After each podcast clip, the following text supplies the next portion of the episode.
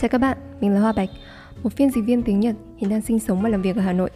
Chào mừng các bạn đã đến với podcast đầu tay của mình, chuyện cổ tích đa ngôn ngữ.